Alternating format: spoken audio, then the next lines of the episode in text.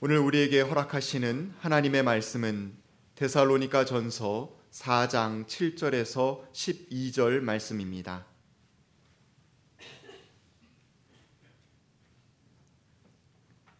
하나님께서 우리를 불러주신 것은 더러움에 빠져 살게 하시려는 것이 아니라 거룩함에 이르게 하시려는 것입니다. 그러므로 이 경고를 저버리는 사람은 사람을 저버리는 것이 아니라 여러분에게 성령을 주시는 하나님을 저버리는 것입니다. 교우들에 대한 사랑을 두고서는 여러분에게 더 쓸 필요가 없겠습니다. 여러분이 직접 하나님께로부터 서로 사랑하라고 하시는 가르침을 받아서 온 마케도니아에 있는 모든 형제 자매에게 그것을 실행하고 있기 때문입니다. 형제 자매 여러분, 우리는 여러분이 더욱더 그렇게 하기를 권면합니다. 그리고 우리가 여러분에게 명령한 대로 조용하게 살기를 힘쓰고 자기 일에 전념하고 자기 손으로 일을 하십시오. 그리하여 여러분은 바깥 사람을 대하여 품위 있게 살아가야 하고 또 아무에게도 신세를 지는 일이 없도록 해야 할 것입니다. 이는 하나님의 말씀입니다. 아, 우리에게 주님의 꿈을 심어주시고 그 일을 행하게 하시는 아, 주님의 은총이 예배 자리에 나온 여러분 모두 속에 임하시기를 간절히 기원합니다. 아, 내일이 24절기로 얘기하면 대한절기가 시작됩니다. 24절기의 마지막 절기가 대한이고 그리고 새로운 절기는 입춘으로부터 시작되니까 우리는 농사력의 마지막 시기를 보내고 있다고 말할 수 있겠습니다. 농가원령가의 12월령을 보면은 소한과 대한 시기에 정경을 이야기하기 위해 이렇게 얘기하죠. 설중에 복만들은 해저문 빛으로다 하는 대목이 나오는데 그러니까 멀리 바라보이는 산 봉우리들이 흰 눈을 이고 있고 저물녘이 되어서 서산에 비낀 해들이 비추어질 때 그 쓸쓸한 정경이 바로 이맘때의 정경이라고 농가 원령가는 그렇게 노래하고 있습니다. 아, 올해는 눈이 내리지 않아서 오늘 아침에 잠깐 내리긴 했습니다만 눈 내리지 않아서 흰 눈을 이고 있는 설산을 바라보기가 아, 참 어려운 시대입니다. 그래서 혼자 생각했어요. 요즘 같은 때라고 한다면 아, 농가 원령가도 바뀌어야 하겠다. 아, 이 기후 위기의 시대에 노래조차도 바뀌어야 하는 그런 시기에 우리가 살고 있구나 하는 생각을 가졌습니다. 세상이 아주 빠르게 변화하고 있습니다. 이것은 진부한 이야기입니다. 누구나 다 느끼고 있기 때문에 그렇습니다.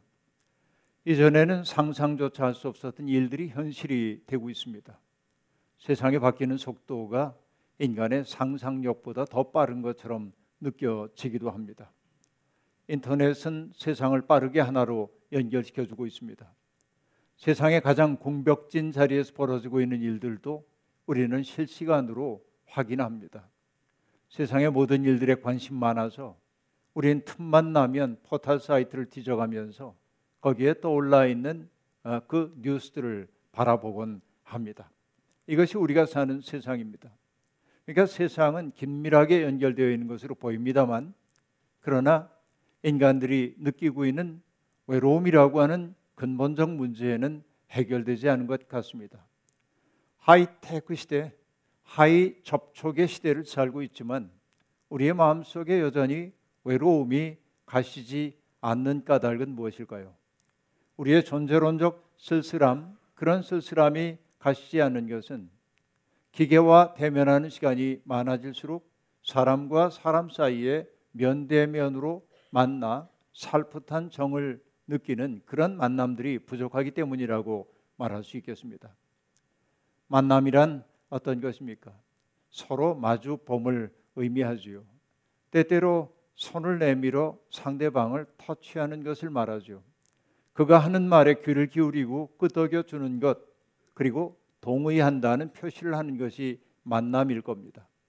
그런 만남을 우리가 경험할 때 비로소 우리는 내가 받아들여지고 있다고, 내가 설당이 있다고 그렇게 느낍니다만 그런 친밀한 관계가 점점 줄어들고 있기 때문에 우리는 외롭다는 생각을 품고 살지 않을 수 없는 것입니다.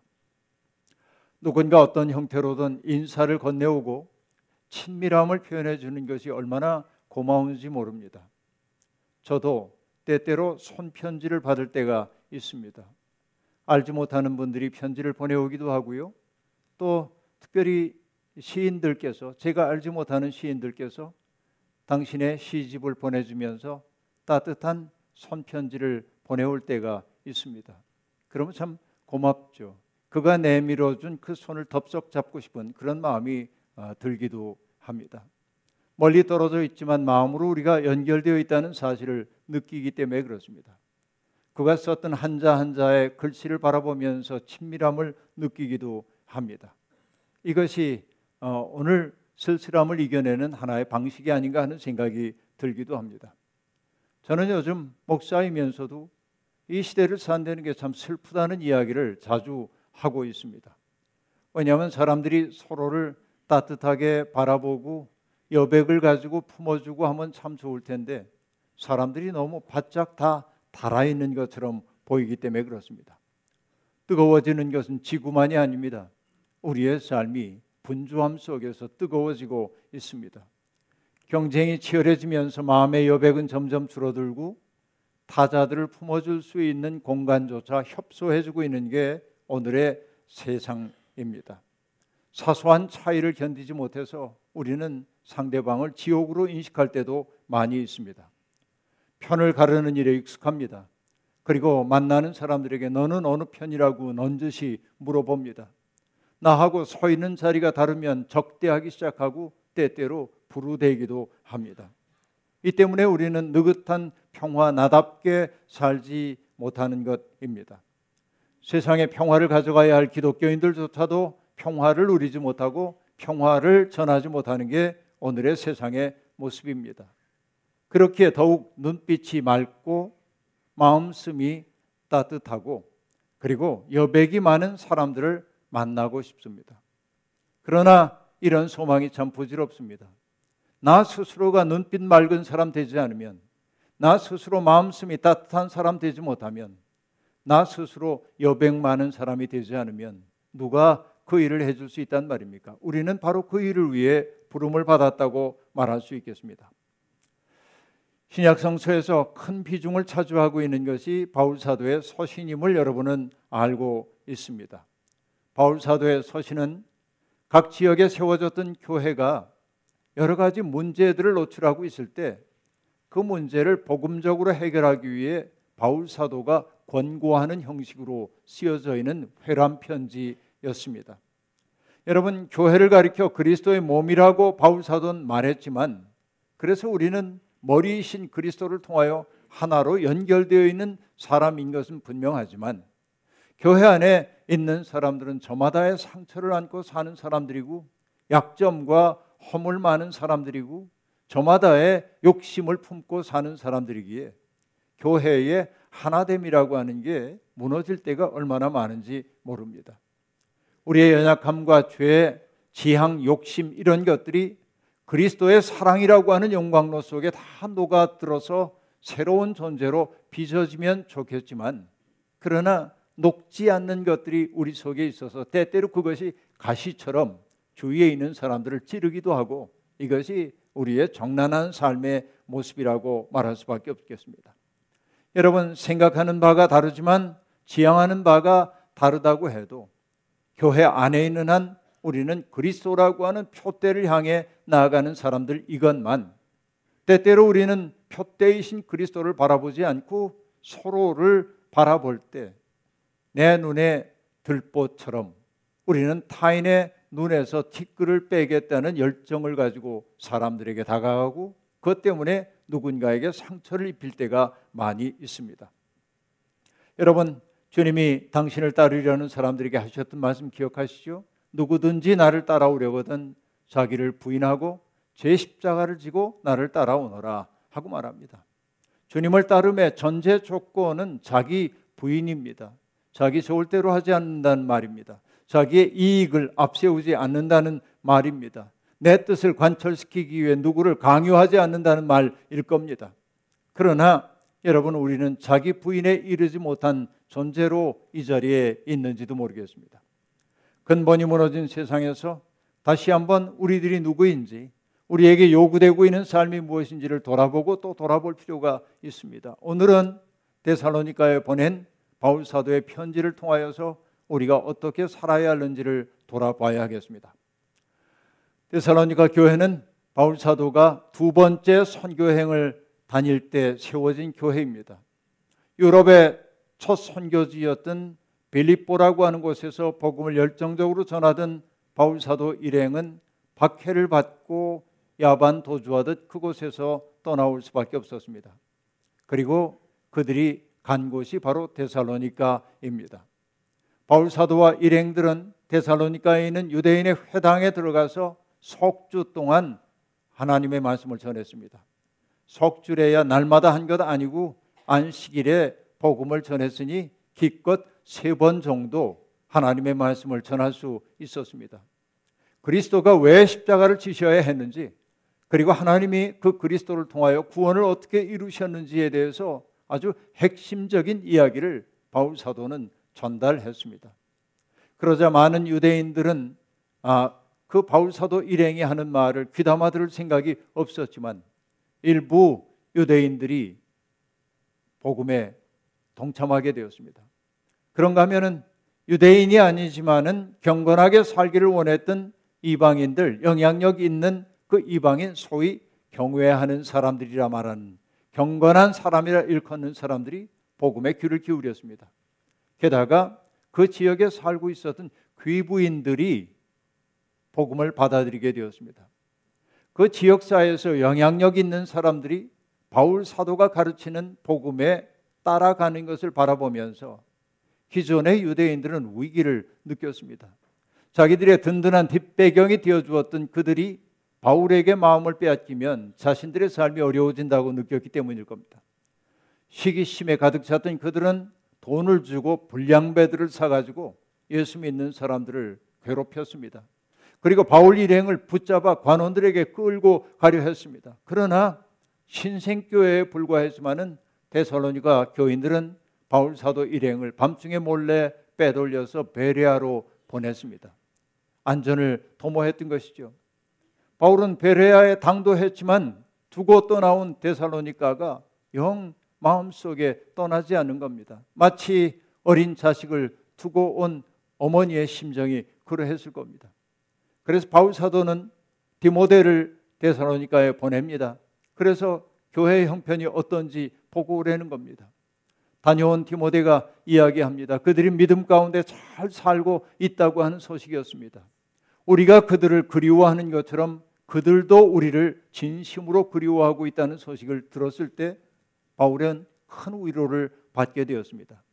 그래서 바울 사도가 한 유명한 이야기가 있죠. 그 소식을 들었기 때문에 이제 나는 숨을 쉴 수 있게 되었습니다. 라고 말합니다. 그들이 믿음 가운데 있다는 그 사실 때문에 내가 비로소 숨을 쉴 수 있게 되었다고. 이것이 여러분 복음 전도자 바울 사도의 마음임을 알 수 있습니다. 바울 사도는 그래서 이제 데살로니가 교회에 보내는 편지를 보내고 있습니다. 혼란과 환란 가운데도 믿음을 지키고 있는 그들을 격려하기 위한 편지였습니다. 그래서 바울 사도는 그들에게 이제 멀리 있었지만은 편지를 통하여 기독교인이 된다는 것이 무엇인지를 일깨워 줍니다. 첫째, 기독교인 된다는 것을 바울 사도는 이렇게 요약하고 있습니다. 더러움에서 떠나 거룩함으로 나아가는 것 이것이 기독교인이 된다는 말의 의미라고 이야기하고 있습니다.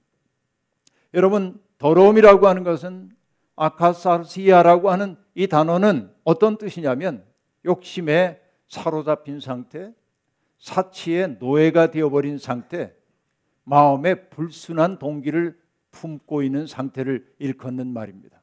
이것은 호메로스 시대부터 그렇게 사용되어 왔어요. 그 뜻이 그러합니다. 그러니까 우리는 더러워요. 나를 중심으로 세상을 바라보다 보니 여러분 우리는 늘 뭔가 욕심에 사로잡혀 있습니다. 그리고 나를 치장하고 싶은 마음이 있어요. 순수하지 않은 마음으로 세상을 바라볼 때가 많이 있는 겁니다. 근데 바울 사도가 얘기합니다. 택함을 받은 사람으로 산다고 하는 것은 바로 그 더러움의 상태에서 자꾸만 벗어나는 것이어야 한다. 더러워진 것들을 닦아내고 더 닦아내 맑아져야 한다고 이야기하고 있습니다. 그러기 위해 필요한 것은 무엇입니까? 욕심을 자꾸만 덜어내고 그리고 내 것으로 잡아당기기보다는 너를 위해 줄 줄 아는 삶을 살아야 하고 그러기 위해서는 단순한 삶을 실천해야 한다는 것이었습니다. 여러분, 우리가 영성적으로 깊어지는 것 다른 것 없습니다. 욕심을 가지고 있기 때문에 우리는 욕심의 욕망에 굴복하기 쉽기 때문에 하는 훈련 가운데 하나가 뭐냐면 덜 먹는 겁니다. 그리고 덜 소유하는 연습해야 합니다. 그래야 맑아집니다. 정신이. 그렇다고 말할 수 있어요. 여러분, 소유를 통해 행복을 지키려는 마음 내려놓고 소박한 삶을 살아야 합니다. 조용하고 평온한 삶을 지향해야 한다는 말입니다. 소박이라고 하는 말이 그렇듯이 힐소자를 쓰고 그리고 소박할 박자 그리고 투박하다는 박자 아닙니까 그것이? 그러니까 맑게 살아야 하고 그리고 아, 또 아주 소박하게 살아야 하죠. 꾸밈 없이 살아야 하죠. 꾸밈 없이 산다는 말은 무엇입니까? 다른 사람에게 나를 치장하여 보여주려고 하지 않는 것입니다 다른 사람을 기만하거나 이용할 생각이 없는 겁니다 그렇게 살게 될 때 우리는 비로소 거룩함의 입구에 당도했다고 말할 수 있습니다. 삶이 단순해질수록 삶의 순도가 높아집니다. 삶의 깊이가 생긴단 말입니다. 삶이 복잡할수록 삶의 순도는 떨어지고 삶이 피상적이 될 수밖에 없습니다. 삶이 단순해지면 먹는 것을 통해서도 하나님 마음 읽을 수 있는데 우리는 많은 것 누리고 살기에 하나님으로부터 점점 멀어집니다. 이것이 더러움을 떨쳐버려야 할 이유입니다. 결국 더러움을 떨쳐버리고 우리가 당도해야 하는 세계는 어디입니까? 거룩함이라고 얘기합니다. 하기아스모스라고 하는 말인데요. 이것은 특별한 목적을 위하여 구별되었다라고 하는 뜻입니다. 하나님께 봉헌될 만한 것이라고 하는 뜻이기도 합니다. 그러니까 하기아스모스라고 하는 것은 여러분 특별한 종교적 주제가 아니라 우리가 일상 속에서 하나님께 받침직한 것이 하기아스모스입니다. 거룩함입니다. 다시 말하면 우리가 거룩한 삶으로 나아간다고 하는 말을 다른 말로 바꾸자면 성화된 삶을 사는 것이라고 말할 수 있겠습니다. 바울 사도는 로마서 12장 1절에서 그렇게 얘기했죠.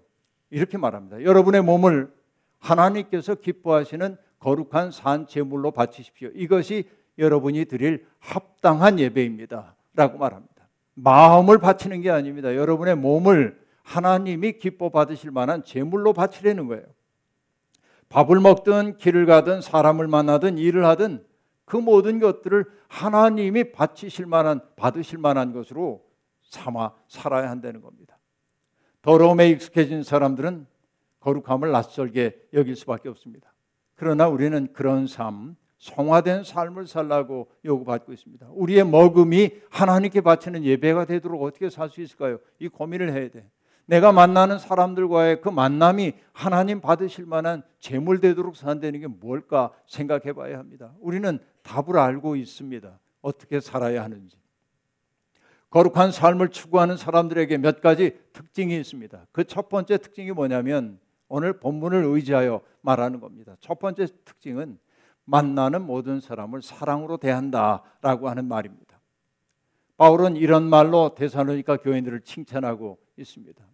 여러분에 대한 믿음에 대한 소문이 널리 퍼졌습니다. 라고 말하면서 바울 사도가 말합니다. 여러분의 믿음의 행위, 사랑의 수고, 그리스도에 대한 소망의 인내, 이것을 많은 사람들이 보고 칭송합니다. 라고 말합니다.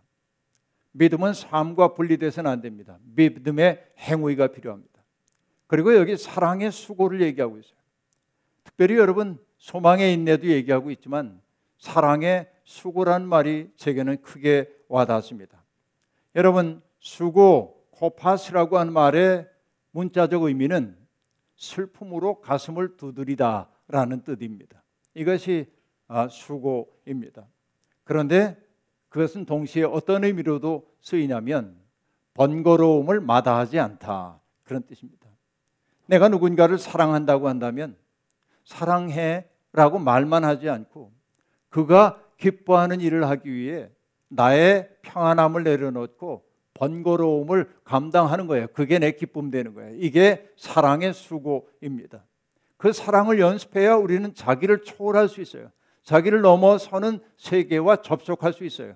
번거로움을 마다하지 않는 것 이것이 진정한 사랑이라 하는 이야기입니다. 데살로니가 교인들은 이런 사랑의 수고의 모범이 된 사람들이었습니다. 이게 첫 번째 거룩함에 당도한 삶이에요. 두 번째 거룩함에 이르는 사람들의 삶은 어떠하냐면 조용하게 살기를 힘쓴다. 그렇게 되어 있습니다. 말하지 않고 쉿 그러고 산다는 말일 수도 있습니다. 하지만 조용하게 산다는 말은 뭐냐면 마치 사냥감이 있는 것처럼 여기저기 공중거리며 뛰어다니지 않는 삶을 얘기합니다. 노자에 나오는 이야기 우리가 알고 있죠. 오색 영인 몽맹하는 이야기 말이죠. 다섯 가지의 색이 우리의 눈을 멀게, 다섯 가지의 소리가 우리의 귀를 멀게 만듭니다. 그리고 사냥질에 미쳐 날뛰는 것이 인간의 마음을 망치고 만다고 노자에서 그렇게 얘기해. 치빙, 전력, 시민, 발광 그렇게 말한단 말이에요. 그러니까 사냥질을 하기 위해 뛰어다니는 것이 사람의 마음을 발광하게 만든다고 얘기하고 있는데 그러니까 여러분 정말 거룩한 사람들은 어떠한 사람들이냐면 조용하게 살기를 힘쓴다. 다시 얘기하면 자기에게 주어져 있는 그 시간 속에서 영혼을 보고 사는 게 조용하게 사는 거라고 얘기할 수 있습니다. 동방교회 전통에서 끝없이 기도하고 명상하고 고요하게 살기를 힘쓰는 삶을 가리키는 말이 뭐냐면 헤지카심이라는 말이 있는데 여러분 들어보신 적이 있는지 모르겠습니다만 헤스카슴은 굉장히 중요한 단어이기도 합니다. 그런데 그 단어 헤스카슴이라고 하는 단어는 어디에서 나오냐면 조용하게 조용하게 살다라는 헤지카조라는 말에서 나와요. 오늘 고요하게 조용하게 살라는 말이 바로 그 얘기입니다. 조용하게 살기를 원하지만 사랑의 수고가 필요할 때는 사랑의 수고를 감당하는 거예요. 그러고는 내가 사랑을 했어. 내가 이렇게 선행을 했어 하고 떠벌리지 않고 고요히 자기 자리로 돌아오는 거예요. 이게 조용하게 사는 거예요. 오늘 여러분 자기를 너무 과시적으로 드러내는 시대에 조용하게 살기란 매우 어렵지만 그 조용은 그저 말안 하고 산다는 말이 아니라 내면에 들끓고 있는 그 소리조차 잠잠하게 하고 하나님께 내 마음을 집중하는 그런 일들을 뜻해요. 이게 거룩한 삶이라고 말할 수 있습니다. 그 다음에 자기 일에 전념하고 자기 손으로 일을 하라고 얘기해요. 거룩한 사람들은 그렇다는 겁니다. 사실은 이게 거룩함과 무슨 관련이 있나 싶겠지만 이게 초대교회 상황과 연결시켜 보면 답이 뚜렷하게 나옵니다. 여러분 초대교인들은 성령의 뜨거움을 맛보았을 때 놀라움을 경험하지요. 유무상통하는 공동체가 만들어집니다. 내 것 내 것 가리지 않았어요. 성령 안에 있다 보니까 성령의 능력 안에 있을 때 보니까 이전에 우리를 갈라놓았던 차이가 부질없음을 느꼈어요. 그래서 덥석 않아요. 종과 주인이 한 자리에서 식탁 공동체를 이룹니다. 만날 수 없었던 사람들이 만나가지고선 부둥켜 안는 기쁨 하나됨의 기쁨을 맛보았습니다. 이것이 성령이 하셨던 일이지요. 이것이 참 중요한 일입니다. 담이 무너졌습니다. 그러나 문제는 뭐냐면 최초의 감격이 지속되지 않는다는 데 있습니다. 감격, 감동이라고 하는 건 휘발성이 강하지요. 금방 날아가 버리고 맙니다. 남는 것은 뭐냐면 지리한 일상이 남습니다. 어제는 사랑스럽게 보였던 사람이 밉살스럽게 보이기도 합니다. 이게 여러분 인간 세상 사는 모습 아닙니까? 저 사람은 늘 우리에게 짐만 돼 하는 생각이 들지 않습니까? 그런 마음이 있음에도 불구하고 초대교회 공동체가 흩어지지 않게 묶어주었던 것은 뭐냐면 주님이 재림하신다고 약속하셨기 때문에 그렇습니다. 곧 오실 거라고 얘기했어요. 곧 오신데 그러니까 힘들더라도 이 사람 안고 가야 돼. 힘들더라도 이 사랑의 공동체를 유지해야 되는 거예요. 근데 재림이 너무 지연되는 거예요. 이게 재림이 지연되고 있는데 교회에 부담이 되는 사람들은 여전히 아무 일도 안 하고 자기는 기도만 한대. 기도만 하고 정결하게만 산대. 그러니까 그 사람들 때문에 교회 일치가 깨지는 거예요. 그래서 바울 사도가 얘기하는 게 뭐냐면 자기 일에 전념하고 자기 손으로 일하기를 힘쓰려는 거예요. 그러니까 여러분 아무 일도 안 하고 기도만 하는 게 거룩함이 아니에요. 우리에게 주어져 있는 일들 내일 지구에 종말이 온다 해도 오늘 해야 할 일을 성실하게 감당하는 것이 거룩한 삶이라고 얘기하는 거예요. 그래야만 교회 안에 서로에 대한 불평이 사라지지 않겠냐. 바로 이게 거룩한 삶이다 하고 얘기하고 있는 겁니다. 자기 일에 전념하라는 말은 세상이 어떠하든지 오불관원의 태도로 대하라는 말 아니고 교회에 부담이 되지 않도록 애쓰라는 말입니다. 그런데 그렇게 우리가 살 때 비로소 뭐냐면 바깥 사람들이 보기에 우리가 품이 있는 사람이 될 거다. 그렇게 말합니다. 여러분 하필이면 품이라고 하는 단어를 왜 썼나 이 궁금증이 생기는 게 사실입니다. 우리말 사전은 품위를 어떻게 설명하냐면 사회 생활 과정에서 형성된 사회적 관념이라고 얘기해요. 사회가 우리에게 부여한 지위에 따른 행동 양식이나 방식, 교양의 정도 이런 것들이 품위예요. 얼마 전에 기가 막힌 얘기를 들었는데 여러분 뭐 많은 교회들이 예산을 세우는데 뭐가 있냐면 사모님 품위 유지비가 있대요. 사모님 품위 유지비. 고급 화장품 쓰고 또 어, 성형외과나 이런 데 가가지고 관리받고 이렇게 해서 어, 여러분 품위 없는 여러분의 어, 음. 네. 여러분 품위라는 게 그렇게 고급 화장품 쓴다고 생기는 게 아니거든 그게 그죠? 여러분 진짜 품위라고 하는 게 뭘까요? 성경에 이 품위를 뜻하는 단어가 두 번이 더 나옵니다. 근데 번역자들은 그거를 로마서 13장 13절에서 뭐라고 번역하냐면 단정하게 행하십시오. 그렇게 말했고 고린도전서 14장에서는 적절하게라고 얘기하고 있어요. 그러니까 다른 사람에게 품위 있게 보인다는 말은 뭐냐면 어 품격이 있어 보여 그런 얘기예요. 그러면 여러분 어떤 사람들이 품격이 있어 보입니까? 품이라고 하는 글자 물건 품자죠. 아, 항아리 같은 게 이렇게 겹겹이 쌓여 있는 모습을 그린 거예요. 그게 그러나 재미있는 것은 뭐냐면 입구자 세 개잖아요. 품자가 어떤 말일까요? 우리가 하는 말이 쌓이고 쌓여 인간의 품위를 만들어낸다는 말 아닐까요? 그죠? 내가 하는 말이 나의 존재를 드러내준다는 말 아니겠어요? 근데 여러분 품격이라고 얘기할 때 격이라고 하는 글자는 바로 잡아 아, 바로 잡아주다라는 뜻이에요.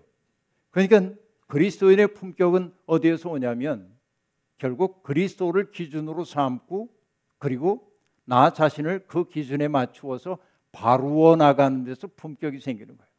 그리스도인의 품격이라고 하는 것은 내가 요구한다고 되는 게 아니고 바로 그런 치열한 삶을 통해서 나타나는 것이라고 말할 수 있겠습니다. 그런데 품이 있는 사람, 품격이 있는 사람은 그 존재 그 자체로 다른 사람들에게 빛이 되어 줍니다. 오늘 우리의 현실은 이에 한참 미치지 못합니다. 사도행전은 초대교회 교인들이 얼마나 매력이 있었는지를 이렇게 표현하고 있습니다. 그래서 사람들은 그들은 모든 사람에게서 호감을 샀다. 여러분 성경에서 제가 요즘 가장 부러워하는 구절이에요. 호감을 샀다. 주님께서는 구원받는 사람들을 날마다 더하여 주셨다라고 말합니다. 결국 초대교회 신자들의 삶이 뭐냐 매력이 있었다. 사람들에게 그렇게 살고 싶다 하는 마음을 낳다라는 얘기예요. 제가 종종 인용하는 호켄다이크라는 선교 신학자는 선교란 매력의 감염이라고 이야기했습니다. 매력이 있어야 돼. 예수 믿는 사람들이 매력이 있어야 돼. 그렇죠. 나도 저렇게 살고 싶다는 마음을 불러일으킬 때 진정한 선교가 되는 거예요. 예수를 믿는다고 하는데 늘 그냥 찌푸린 표정이고 말이 거칠고 욕심 사납고 이러면 여러분 매력 없어요. 예수 믿는 사람이 밤낮 징징거려도 매력 없어요. 바울 사도가 예수 믿는 사람을 뭐라고 얘기했습니까? 고난 속에 살면서 이렇게 얘기합니다. 우리는 사방으로 죄어들어도 움츠러들지 않으며 답답한 일을 당하여도 낙심하지 않으며 박해를 당하도 버림받지 않으며 거꾸로 뜨림을 당해도 망하지 않습니다. 여러분 이게 품격 있는 삶 아닙니까? 중심을 하늘에 잇대고 있기 때문에 이렇게 든든한 것 아닙니까? 이것이 믿는 이들의 품위입니다. 그러나 안타깝게도 오늘의 세상은 기독교인들을 보고 매력 있어라고 말하지 않고 벌성사납다고 말하고 있습니다. 이게 우리 현실입니다. 슬픕니다. 여러분 품위가 없다는 말입니다. 믿는 사람들과 전혀 구별되지 않는다는 말입니다. 마음씀이나 지향이 그리고 여러분 세상 사람들과 똑같다는 얘기입니다. 오히려 지나친 자기 확신으로 다른 사람들을 미워하거나 무시하기 일쑤입니다. 이게 기독교인들의 오늘의 상식적 모습입니다.